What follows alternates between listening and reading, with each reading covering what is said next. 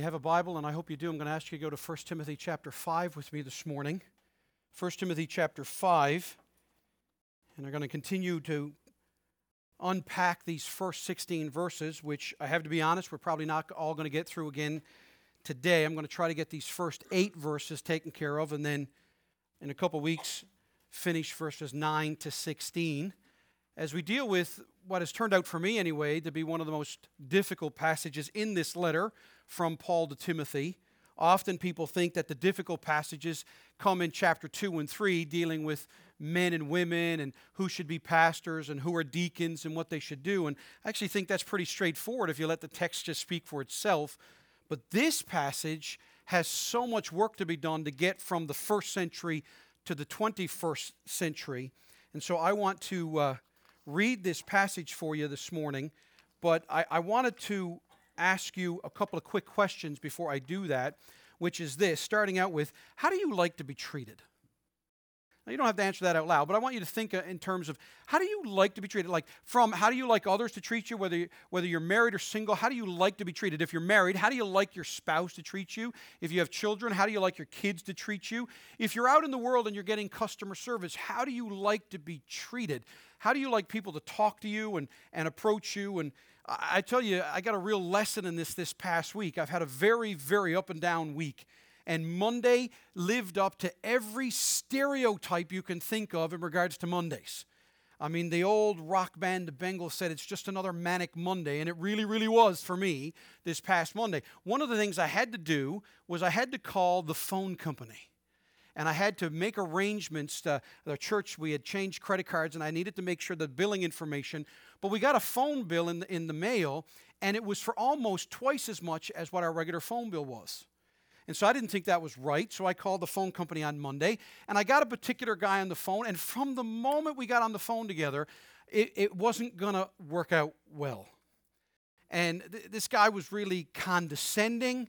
Um, in fact, at one point I asked him, I said, Do you really think this is good customer service? And here's his words to me I've been on the phone with you for seven minutes giving you customer service. And uh, at that point, then I had to pray and uh, because again, he knew that this was Calvary Baptist Church, he knew that I was Pastor Stephen Bray. So the Lord has a wonderful grace of going, I couldn't rip into him. And uh, I was learning patience and suffering and all these things. And I said, Well, I appreciate your time. We'll have to agree to disagree. And I got off the phone. And then I went to my big window in my office and looked out and said, Lord, why? Why are people like that in the world brought into my life today? Through a series of circumstances, I had to call back the phone company because I, ended up making a few other discoveries. And so I had to call back and I said, Well, Lord, if I get this the phone, I'm going to have to accept his judgments. He's the guy in authority and we'll do these things. But when I called back the second time, I got a different person, a lady, a French lady, and you would not believe the difference in customer service. She was pleasant and kind. She still uh, held up the end of the phone company's policies and procedures, but she listened to me explain our position and she asked if she could put me on hold and said, Would that be okay? And she said, I promise not to be gone very long. And when she came back on the phone, she said, Pastor Bray, actually, she said Reverend Bray, which is a bit freaky deaky for me, but anyway, she said that and she said, I've talked to some people in authority and we would like to offer you and your church this. And they were wonderfully kind. And it was a completely different experience. Even the way she just treated me. And she was very, very kind to us as a church, and it really worked out well. But I said to her after, I said, honey, I just have to compliment you. Whether we, I got my way or you got your way, whatever, you just were so patient and kind. The voice you used, the way you approached me, it was just such a different experience in the way she treated me. And there were several times she corrected my understanding of how the phone company works but she did so very nicely. Now, I would submit to you that in 1 Timothy chapter 5, that's exactly what Paul is trying to teach an entire church. It's how we treat each other.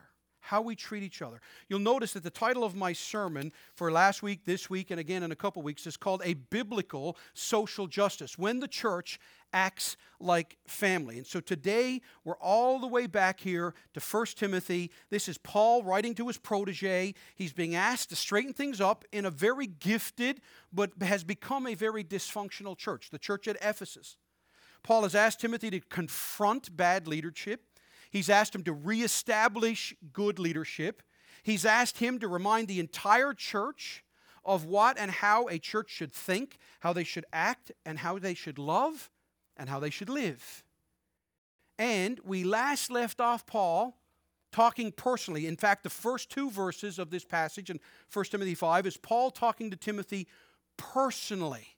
And he begins by finishing up that chat and then telling Timothy what I've said from way back in the beginning. Are you ready for this? This is what we said about all of this. I really believe this should be our understanding of our Christian life as it relates to the church. Right doctrine leads to right living and always results in right relationships. Now, that to me is foundational. If your doctrine is right, the litmus test is you live right. You live right because you do what you believe. From the youngest of you to the oldest, let me hear you, let me uh, say that again and help you under. You do what you believe. You can tell me you believe all kinds of stuff, but you do what you believe. I used this example here before when I did the Back to the Bible week on the radio. I use this. I know about bungee cords. I believe they exist. I believe that they're really good and people look like they have a good time doing it. But I will never let a stranger stick an oversized elastic band on my back, giggle and smile, give me a quick shove, and say, Have a great time. Because I don't believe in them. I know of them, I know about them, but I don't believe in them. And a lot of people know of Jesus, know about Jesus, but don't believe in Jesus because you do what you believe.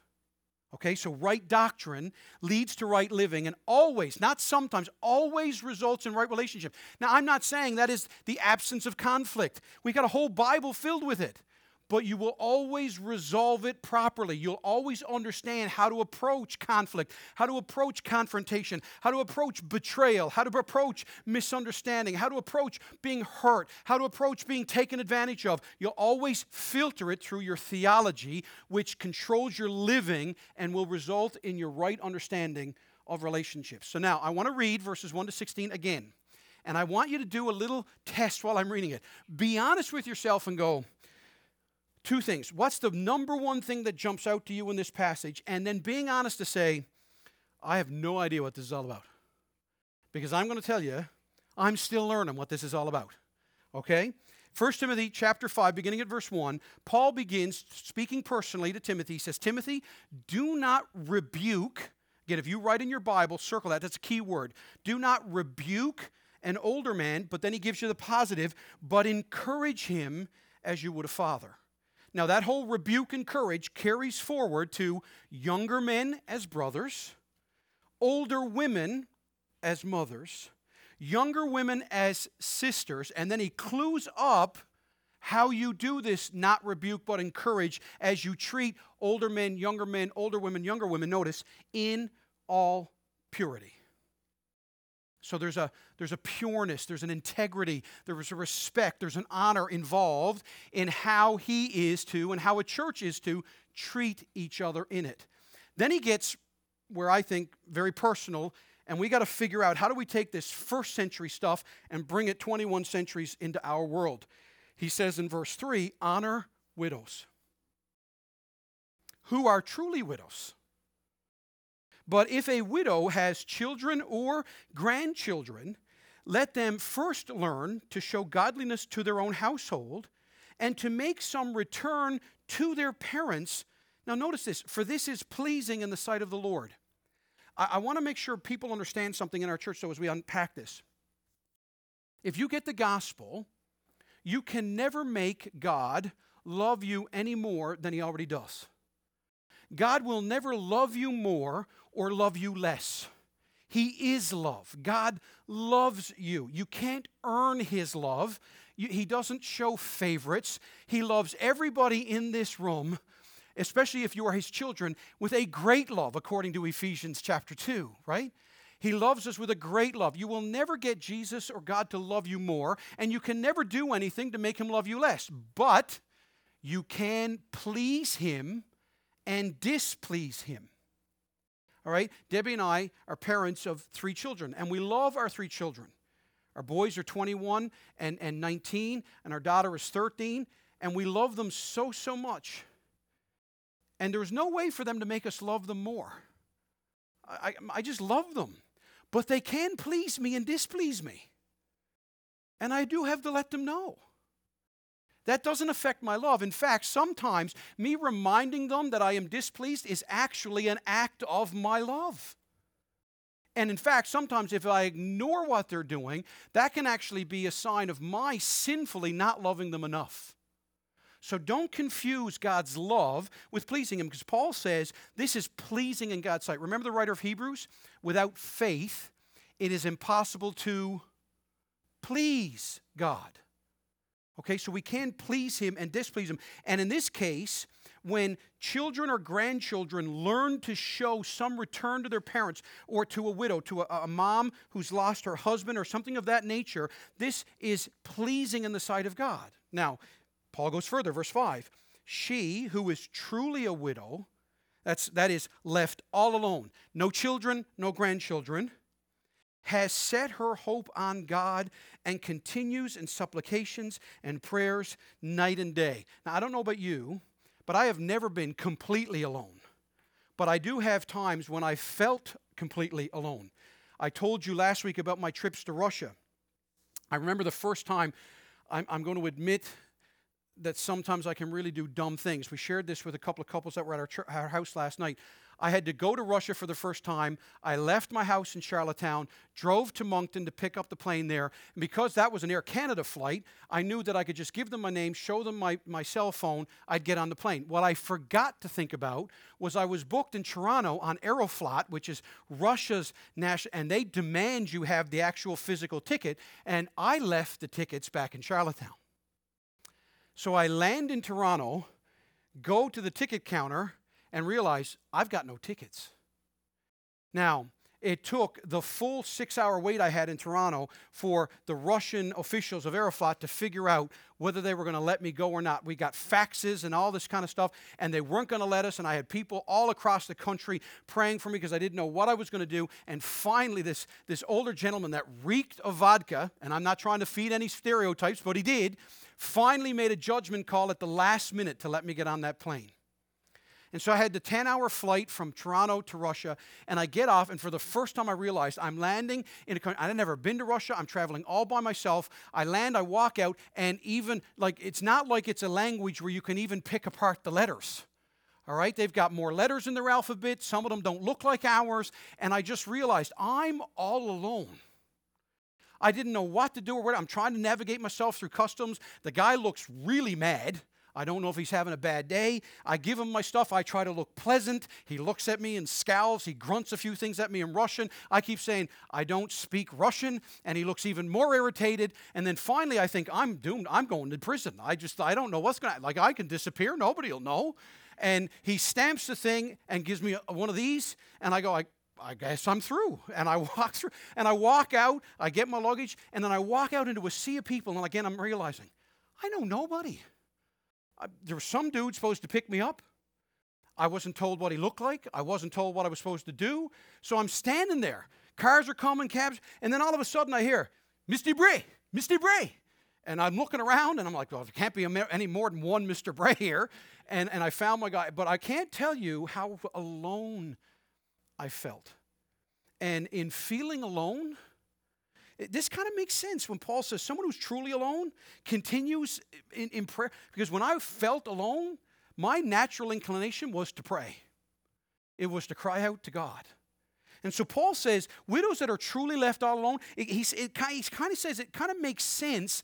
The people that are all alone and they have no support and they have no help and they realize they live in a culture where they're going to be marginalized and taken advantage of, and, and you are left to the pity of someone to be kind to you. He, he kind of says, you know, this kind of lends itself to being continually in supplications and prayers. But then he also says in verse 6, and this is one of the ones that I'm freaked out about, and that's in, it's in the Bible. Because Paul says, But she who is self indulgent is dead even while she lives. And I'm like, Wait, what, Paul, like you were kind of nice back in verse 1 and 2, and now you seem like you're just cutting it off. Then he says, Command these things as well in verse 7, so that they, that's the widows, may be without reproach. But if anyone, now he gets back to the family again, this is verse 8, but if anyone does not provide for his or her relatives, and especially for members of his or her household, he or she has denied the faith and is worse than an unbeliever. Those are strong words. Verse 9, let a widow, and I would say that verse 9 is a changing of thought and process. Once you get to verse 9, he's, he's moving from being nice or kind or generous or supportive or protective of, of widows to saying the, there are going to be widows that you're going to find that are just specially gifted women, and now here's how you're going to deal with them. So he says in verse 9, let a widow be enrolled if she is not less than 60 years of age. And again, one of the keys to this, when I get to it in a couple weeks, in Paul's culture, you reached kind of maturity. You, you were past that age where you, now you were like, I'm in my golden years, I'm, I'm preparing for death when you were 60. That's why he says that. There is a cultural ramification by which he says that. That's probably not the case in 21st century Canada. Some people will say that 50 is the new 40 and 60 is the new 50 and all of those types of things, right? So we have to flush this out a little bit. But he says don't enroll a widow who is less than 60 years of age, having been the wife of one husband. And by the way, for all those controversial passages, the wife of one husband here is the exact same expression as back in chapter 3 when he's talking about elders and deacons having been the husband of one wife. And what it means is fidelity, it means loyalty. I, am a one woman man, I'm a one man woman. Did that make sense? I hope it did. I just anyway, the opposite of a one woman man is what a woman's supposed to be, all right? So that's what he means, okay? Having a reputation, notice this, having a reputation.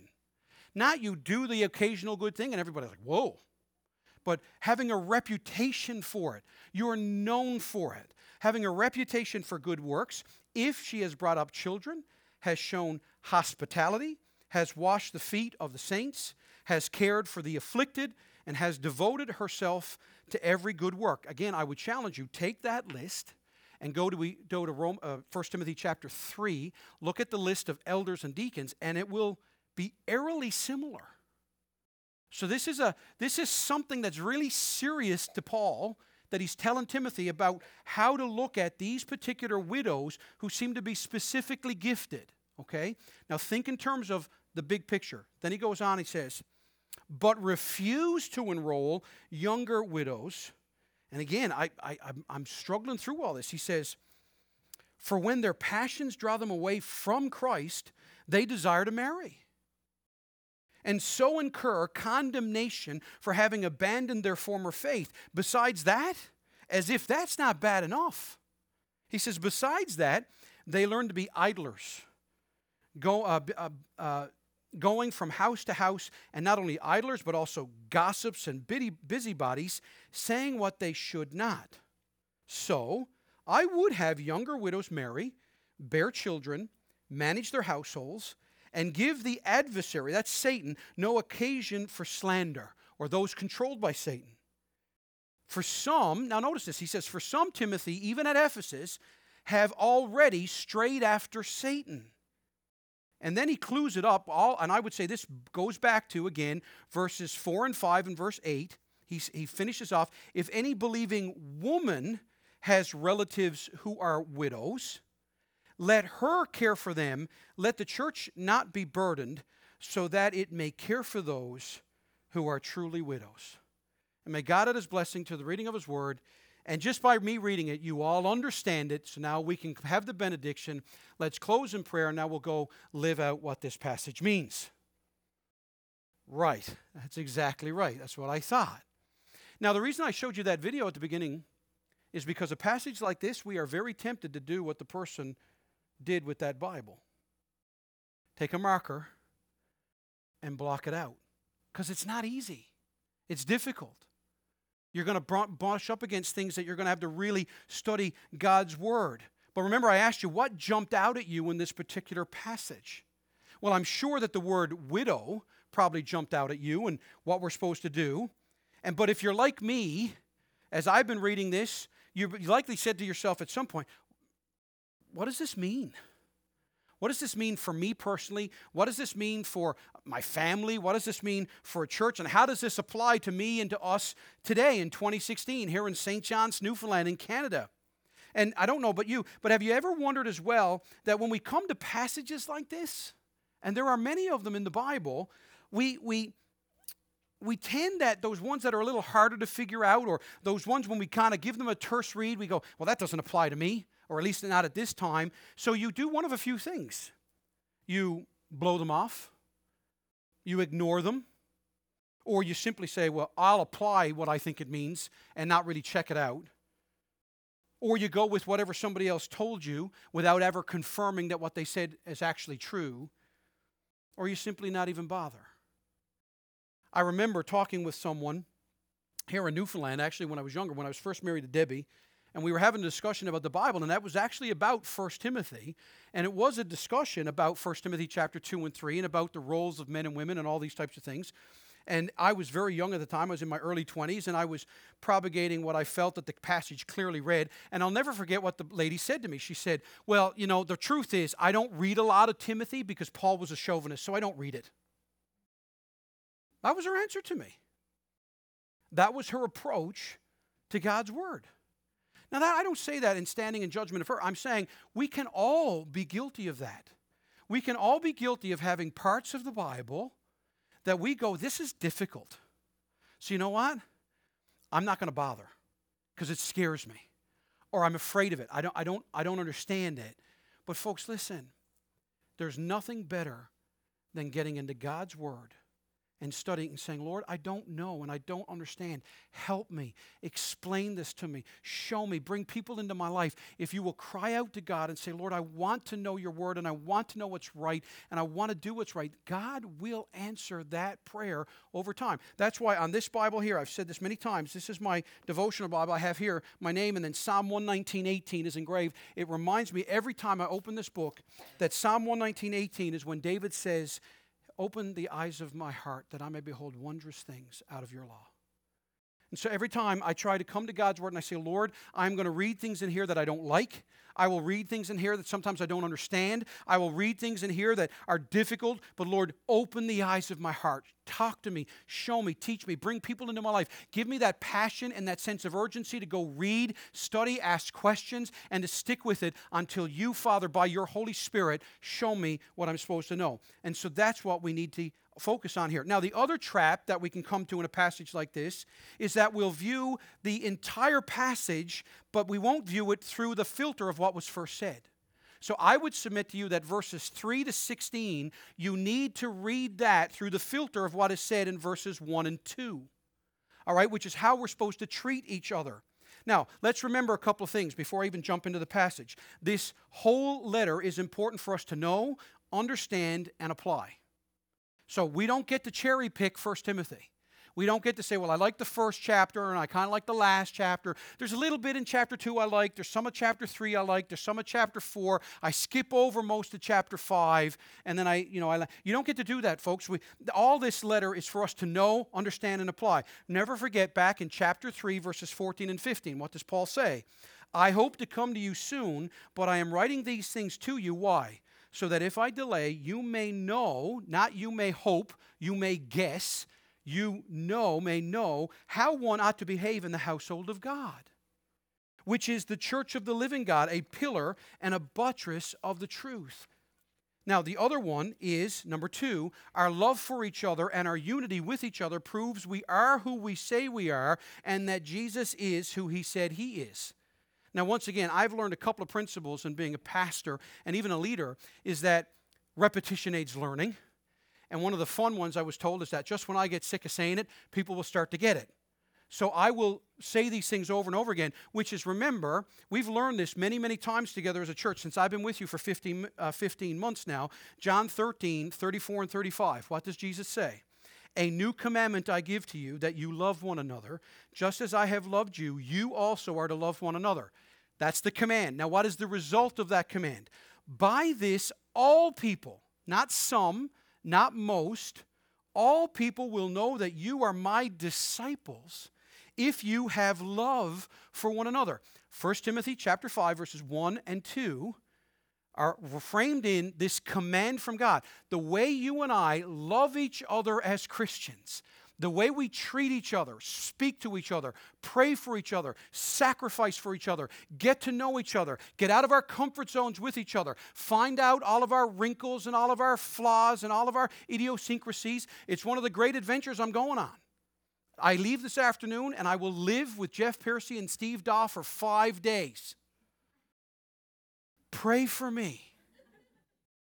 Well, actually, probably pray for them. We are definitely going to know each other more after this week. We'll know who snores and who smells. We'll know how long it takes us to get ready. We'll know how long we take showers and all that stuff. We're going to know each other. And will we love each other? Will we care for each other? Will we have each other's back? Will we do the things? Because how we love each other proves to this city that we are truly Christians.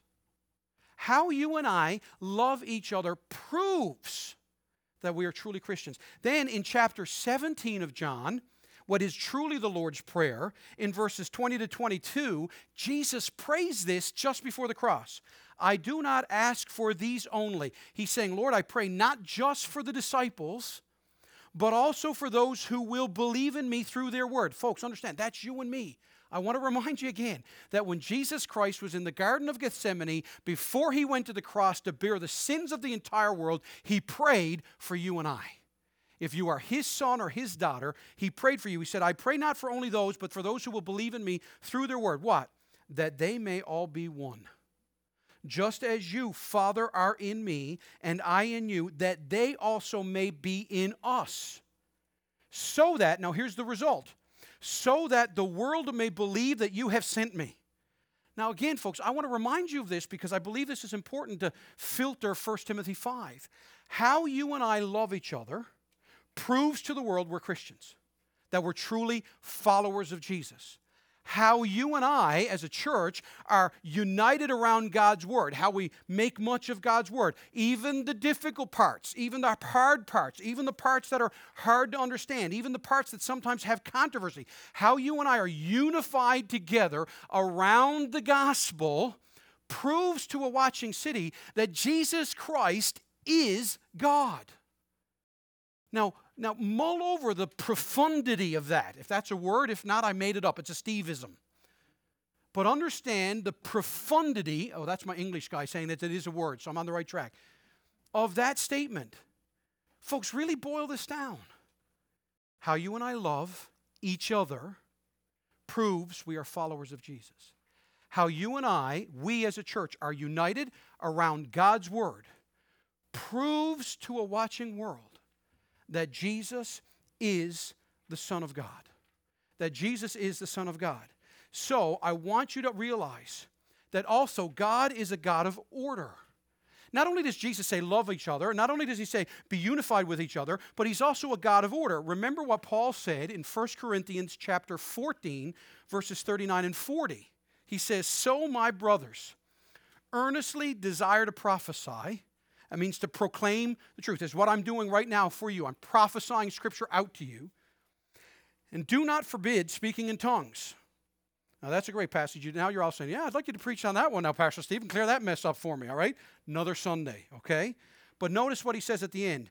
But all things, all things should be done decently and in order. So God wants us to love each other. God wants us to be unified around God's word together. But God also says there's a right way and a wrong thing, wrong way to do things. I want things done decently and in order. So I want us to look at verses 1 and 2 of our passage and see what is this number one thing that Paul wants Timothy to think about as he leads this whole church and, and what we should be thinking about as Calvary Baptist Church in this city that is highly religious, but also highly scarred by religion. If you watch NTV or CBC, you know that there's been hearings again about Mount Cashel. You have heard people talk about priests and nuns and reverends and ministers and all of these types of things and how that filters out into our culture. And so people's attitudes in this city, in this province, is either religion is in it for itself, or you know what? Religion had its try, it didn't work, jettison it all and let's live our way. I mean, for heaven's sakes, folks, there's a tribunal in the United Church of Canada trying to figure out if a woman who says she's an atheist should still be a pastor. She says, I do not believe in God, and I do not believe in God's word, but I'll be a United, United Church minister. And they got to convene a council to figure out whether that's a valid point of view. Now, it is funny, but it is tragic. It's tragic. And it is a result of religion gone wrong. And that's where we weren't being Christians. Remember, Christians are how we love each other and how we're unified, not unified just in whatever you want, unified around the Word of God. Okay? So, number one, which by the looks of things is all I'm getting out because you're really good, lucky today because I have to get on a plane. So, I have to be done on time today. So, you all fluked out into that one. Okay? So, God tells the church to be a real family. God tells the church to be a real family. And to be honest with you, that if you take anything from this, that's what I hope you will leave with and you will mull over this week. God tells the church, every one of you in this room, if you claim to be a disciple of Jesus, in other words, you say, I, I, believe in him. I don't just know of him. I don't just know about him. I believe in him. I trust him. I trust what he says about me, about other people. I trust him with what he says I'm supposed to do because I believe in what he's done and what he says about me. So God tells the church, be a real family. Be a real family. Don't be a pretend family. Don't be a Sunday only family. Remember the video from last week? When the, when the family all come in and all the triumphant music as they come waltzing in, the family of four, and they're all dressed to the nines. And then we get the camera that tells us what really happened on the way to church. And he's got his half, head is half shaved and all the things that happened. And, and the kid had an ice cream sandwich and called that breakfast and all those types of things. How many times have we just survived to walk in the front door on a Sunday morning? But then when we walk in here, we're like, hey, I'm super Christian. Hey, Watch me. I got a really big Bible, and I carry it at least once a week. But we're supposed to be a real family. See, Paul starts this section by giving Timothy a blueprint for how he personally is to relate to each group in the church older men, younger, younger men, older women, younger women. But I want you to step back for a second with me. Step back and imagine. You remember that John Lennon song, Imagine, that he wrote? I want you to imagine with me. Imagine, if you will, a family, a real family. A family where a man loves God and his wife. A family where a woman loves God and her husband. A family where a set of parents, a man and a woman, I might add, a set of parents love God together and their kids together. Where the kids in a family know God, are taught about God, and see that teaching put into practice. Imagine a family where God is center, where the Bible is read and followed, where forgiveness and confession, where honesty and truth, where trust and love and respect and the good of each other is sought after, is defended, and is protected. What would that look like? Imagine. According to this, Paul says that's possible. It might not be perfect, but it can be striven for. And it'll have power in here and out there. Now, what would that look like? Paul wants Timothy to see his leadership as he goes to this church. He wants to see wants him to see his leadership in terms of, are you ready for this? Appropriateness. So the what is what is meekness? It says that Jesus is meek, and remember in the Sermon on the Mount, he said in the Beatitudes, "Blessed are the meek, for they shall inherit the earth." I love this definition. Meekness is power under control. Power under control. That was the essence. Jesus was known for all of his power, but it was always under control. It wasn't the, the world's cliche that, um, what is it? Um, uh, on, on, on perfect power corrupts perfectly? Absolute power, right. Corrupts absolutely. That's it. All right. So this is what he's saying here. Here is your, I want you to view your leadership in terms of appropriateness and example, but most of all, he wants him to understand his leadership in terms of relationship. In relationship. Think of all the ways that the New Testament thinks and talks about the church. Have you ever thought about it? In 1 Corinthians, we're told that the church is a body and that how it functions. We hear we read about it in 1 Corinthians chapter 11, chapter 12. We read about it in Ephesians chapter 4. All right, where the where the church is a body. We're also told in Ephesians chapter 6 that the church is a building or a temple. Sorry, uh, 1 Corinthians chapter 6. We're told in Ephesians 5 that the church is a bride. It's the bride of Christ. And here in Timothy, we're told that the church is a family a family. Jesus Christ himself said this. You remember when he was busy in that house and he was teaching and healing, and, and some people show up and they say, Your mom and dad are outside and your brothers and they want to talk to you? And then Jesus does the very thing that shocks everyone. He goes, Who is my mother and who is my father? You are my mother. You are my father. You are my family. But yet, you'll see that even though he said that, see, Jesus understood the dynamic of 1 Timothy 5 because he understood the church as his family, but he also understood what it meant to take care of his physical family family. Something's here. Because remember when he hung on a cross?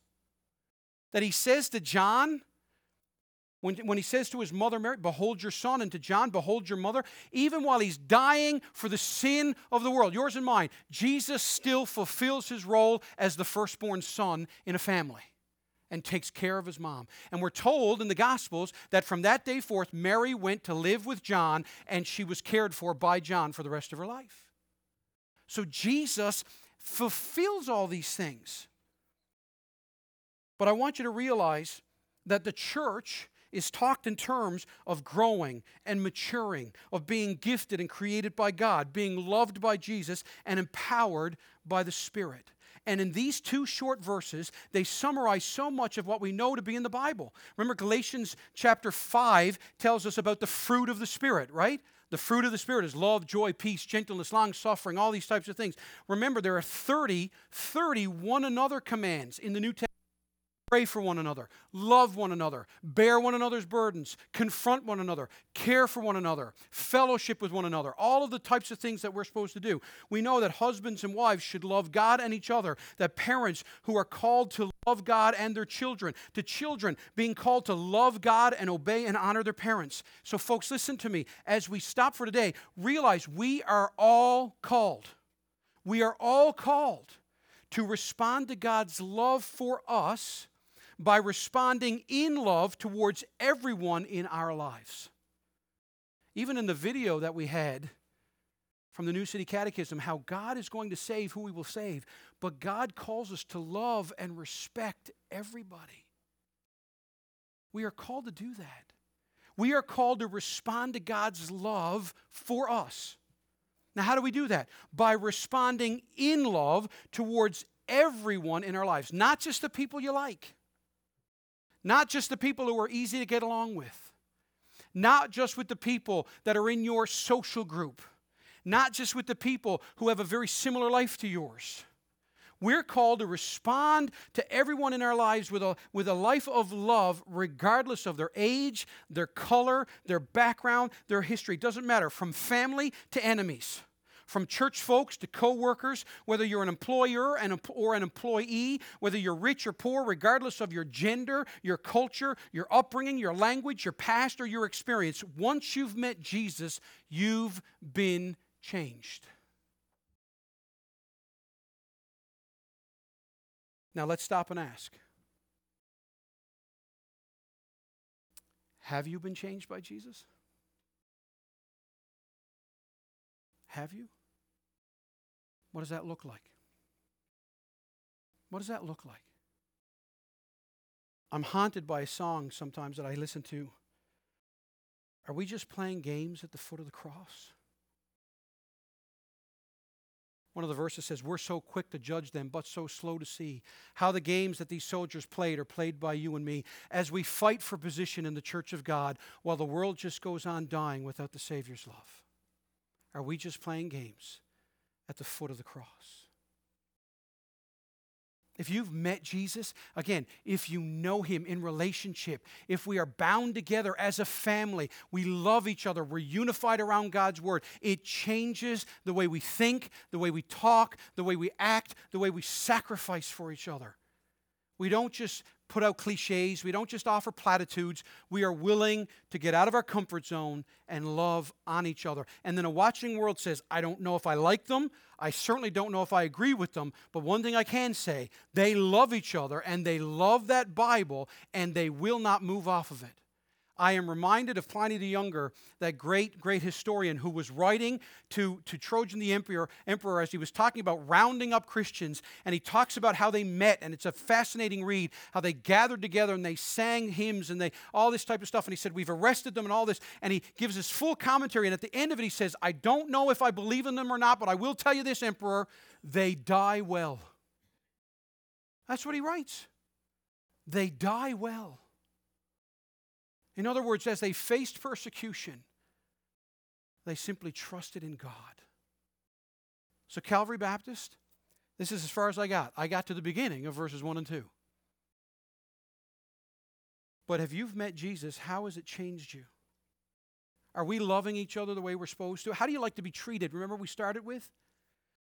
So, I want to show you just a quick video as we end. And while that's playing, I'm going to ask our music team to come and we're going to sing a song together. And I'll promise to pick up this sermon right where we left off. So